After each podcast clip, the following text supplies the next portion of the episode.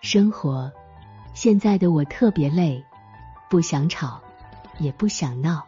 有时候看着自己的故事，都替自己心酸。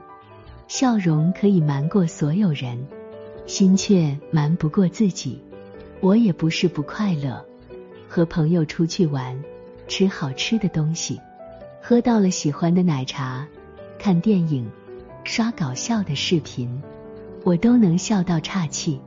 但这些都不是真正让我感受到快乐的东西。它就像膝跳反射一样，笑完就结束了。